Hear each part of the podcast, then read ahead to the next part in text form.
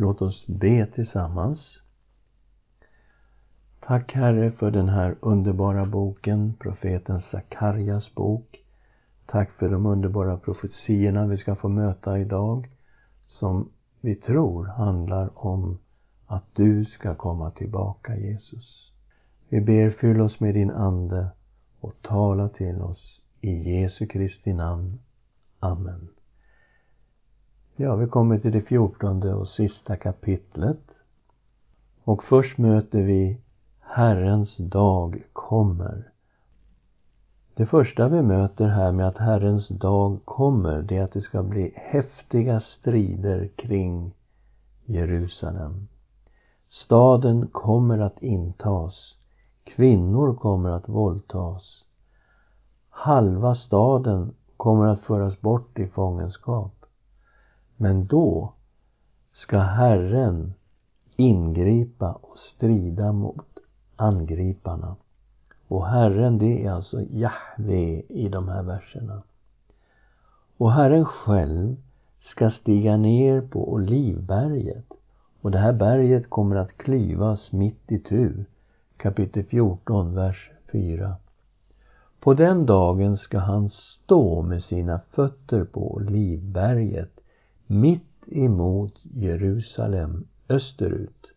Och Olivberget ska klyvas mitt i tu från öster till väster till en väldig dal. Hälften av berget ska vika mot norr och andra hälften mot söder. Och ni ska fly ner i dalen mellan mina berg. För dalen mellan bergen ska sträcka sig till Asal. Så det kommer att bildas en dal, står det här, i öst-västlig riktning. Och den här dalen blir då som en flyktväg för den hårt ansatta staden. Eventuellt syftar det här på när Jesus kommer tillbaka. Vid hans himmelsfärd så sa två änglar i Apostlagärningarna kapitel 1, vers 11. Galileer, varför står ni och ser mot himlen? Denne Jesus som togs upp från er till himlen, han ska komma tillbaka på samma sätt som ni såg honom stiga upp till himlen. Så mycket talar ju för då att Jesus ska komma tillbaka till Olivberget. Och det är precis det vi möter i den här texten. Men det skulle i så fall innebära att Jesus måste vara sann Gud. Eftersom den som kommer är Herren, alltså Jahve. Och vi får veta en viktig detalj när Herren kommer. I 14 och 5 läser vi. Då ska Herren, min Gud, komma och alla heliga med dig. Och det här blir lite konstigt. Herre min Gud ska komma och alla heliga med dig. Och flera kommentatorer har tolkat uttrycket så att Sakarja talar både om och till sin Gud. Det vill säga Sakarja säger till Gud och alla heliga ska komma med dig. Bibel 2000 har fångat upp det här och översätter Herre min Gud ska komma och alla heliga med honom. NIV har också with him. Och det här måste ju innebära att Gud ska komma med sina heliga.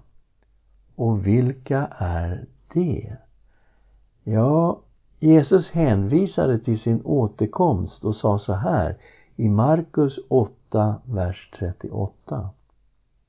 Den som skäms för mig och mina ord i det här trolösa och syndiga släktet, honom ska också Människosonen skämmas för när han kommer i sin faders härlighet med de heliga änglarna. Så Jesus säger alltså att när han kommer så kommer han med de heliga änglarna. Paulus lärde ju att Jesus skulle komma tillbaka med sina heliga. Men Paulus lät de heliga syfta på de troende som dött i tron. Vi läser i Första Thessalonikerbrevet, vers 13. Så ska han styrka era hjärtan och göra dem fläckfria i helighet inför vår Gud och Far när vår Herre Jesus kommer med alla sina heliga. Okej, okay, vilka är de heliga i Första Thessalonikerbrevet? Ja, vi förstår att det handlar om troende som redan har dött. Hur ska vi förstå detta? Vi uppfattar ju att den som dör i tron går direkt till Herren. Som rövaren på korset. Jesus sa till honom Idag ska du vara med mig i paradiset. Eller Stefanos som stenades. Innan han dog så såg han Herren stå på Guds högra sida. Och Stefanus sa till Herren Herre Jesus, tag emot min ande. Eller som Jesus ord till Marta i Johannes 11, 25 och 26. Jag är uppståndelsen och livet. Den som tror på mig ska leva om han än dör. Och den som lever och tror på mig ska aldrig någonsin dö. Så vi uppfattar ju därför döden som en dörr in i härligheten tillsammans med Herren. Men i Första Thessalonikerbrevet så möter vi ju en uppståndelse i samband med att Jesus kommer tillbaka.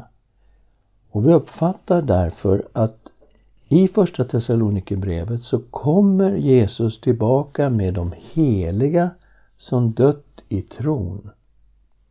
Och dessa uppstår i förhärligade odödliga kroppar. Precis som Jesus gjorde när han uppstod från de döda. För det finns en fråga här hos Thessalonikerna. Vad händer med de som dött i tron? Och vi kommer till kapitel 4, vers 13. Bröder, vi vill att ni ska veta hur det blir med dem som har insomnat så att ni inte sörjer som de andra, de som inte har något hopp. Eftersom vi tror att Jesus har dött och uppstått så ska Gud på samma sätt genom Jesus föra fram de insomnade tillsammans med honom. Okej, okay, här har vi det. Vilka är de heliga? Det är de som har dött i tron som ska föras fram tillsammans med Jesus. Vers 15. Vi säger detta enligt ett ord från Herren. Vi som lever och är kvar till Herrens ankomst ska alls inte komma före de insomnade. Det vill säga om Jesus kommer tillbaka idag då kommer alltså först de som har dött i tron, de kommer först. Sen kommer vi som lever när Jesus kommer tillbaka. Vi ska alls inte komma före de insomnade. När en befallning ljuder och en ärkeängels röst och en Guds basun, då ska Herren själv komma ner från himlen och det som har dött i Kristus ska uppstå först. Därefter ska vi som lever och är kvar ryckas upp bland skyar tillsammans med dem för att möta Herren i rymden. Och så ska vi alltid vara hos Herren. Trösta därför varandra med dessa ord. Så, när Jesus kommer med sina heliga, det tycks tyda på att det är både änglar och heliga som redan har dött i tron som kommer med Jesus.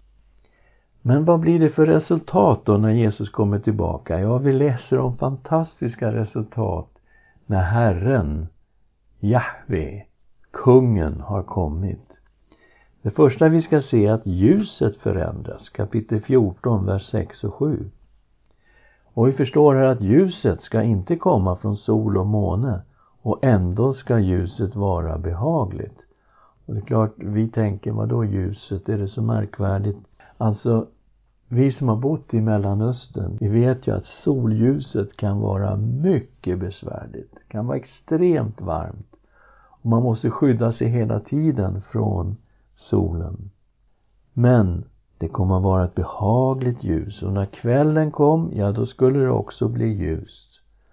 Och det här tyder ju på att det är Herrens närvaro som skulle vara själva ljuskällan. Och det är också så vi möter det i det himmelska Jerusalem. Där det står i Uppenbarelseboken 21 och 23. Staden behöver inte sol eller måne för att få ljus. För Guds härlighet lyser upp den och dess lampa är Lammet, alltså Jesus. I 14 och 9 får vi reda på att Herren skulle vara kung över hela jorden. Och det är precis så vi mötte honom i kapitel 9, vers 9 och 10. När kungen i ödmjukhet red in i Jerusalem på ett åsneföl. Han skulle vara kung i ett fredsrike som sträckte sig över hela världen. Och få veta att kungen är en och hans namn är ett. Och det syftar säkert på bekännelsen som vi möter i femte Mosebok kapitel 6, vers 4 och 5. Det här som kallas för Shema. Hör Israel. Herren vår Gud, Herren är en. Och du ska älska Herren din Gud av hela ditt hjärta, av hela din själ och av hela din kraft. Men vi får också läsa om en vattenkälla här i Sakarja kapitel 14. Det ska ske på den dagen att levande vatten ska strömma från Jerusalem. Hälften mot Östra havet och hälften mot Västra havet. Både sommar och vinter ska det vara så. Så året runt kommer att strömma en vattenkälla mot västra och östra havet. Ja, västra havet är ju Medelhavet, östra havet är Döda havet. Det liknar väldigt mycket den källa som strömmade från templet i Hesekiel kapitel 47, vers 1-12. Och faktiskt källan från Guds och Lammets tron i Uppenbarelseboken kapitel 22, vers 1 och 2 där vi läser Och han visade mig en flod med livets vatten, klar som kristall, som går ut från Guds och Lammets tron. Mitt på stadens gata, på båda sidor om floden, står livets träd. Det bär frukt tolv gånger. Varje månad ger det sin frukt och trädets löv ger läkedom åt folken. Och så får vi läsa att Jerusalem ska få en väldigt upphöjd position, kapitel 14, vers 10 och 11. Att hela landskapet omkring Jerusalem ska sänkas. Men att Jerusalems berg, det ska vara högt och upphöjt. Och alla som bodde kring den här staden levde i ett fullkomligt fredsrike, får vi reda på i vers 11. Folket ska bo där i ro och ingen förbannelse ska finnas mer. Jerusalem ska bo i trygghet. Och det är också så här vi möter Jerusalem i den här profetian i Jesaja kapitel 2, vers 2-5 där slutresultatet skulle vara ett världsvitt fredsrike. Vi läser Jesaja kapitel 2, vers 2-5. Det ska ske i den yttersta tiden att berget med Herrens hus ska stå fast grundat och vara högst bland bergen. Här kommer det igen att det ska vara högst bland bergen upphöjt över höjderna. Alla hedna folk ska strömma dit. Många folk ska gå iväg och säga kom. Låt oss gå upp till Herrens berg, till Jakobs Guds hus. Han ska lära oss sina vägar så att vi kan vandra på hans stigar. För undervisning ska gå ut från Sion, Herrens ord från Jerusalem. Och vi vet ju att Jesus sa till sina lärjungar efter sin uppståndelse att när den helige Ande kommer över er, då ska ni få kraft och bli mina vittnen i Jerusalem och Judeen och Samarien och till jordens yttersta gräns. Guds ord skulle gå ut ifrån Jerusalem. Han ska döma mellan hedna folken och skipa rätt för många folk. Då ska de smida sina svärd till plogbillar och sina spjut till vingårdsknivar. Folk ska inte lyfta svärd mot folk och inte mer öva för krig. Kom ni av Jakobs släkt, låt oss vandra i Herrens ljus. Och vi får också veta här i Sakarja 14, vers 12 till 15 att den som angrep Jerusalem kunde vänta sig ett omedelbart och fruktansvärt straff. En kvarleva av hedna folken skulle tillbe Herren, vers 16 till 19. En stor del av hedningarna, sådana som var kvar, skulle omvända sig och tillbe kungen, det vill säga Herren Gud. Och vi har alltså tolkat in det här som att det är Jesus Kristus som har kommit. Och de skulle särskilt tillbe Gud under lövhyddohögtiden. Och de som inte gjorde det här skulle drabbas av torka.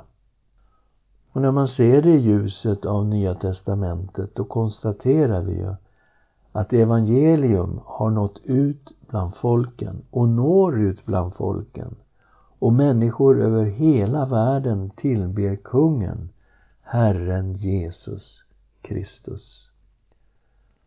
Och så avslutas hela Sakarjas bok med att hela Jerusalem kommer att vara som ett tempel.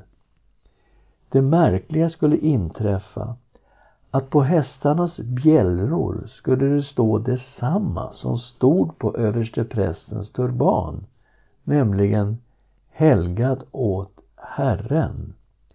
Och varje gryta i Jerusalem skulle vara helgad åt Herren och duga till offerkött.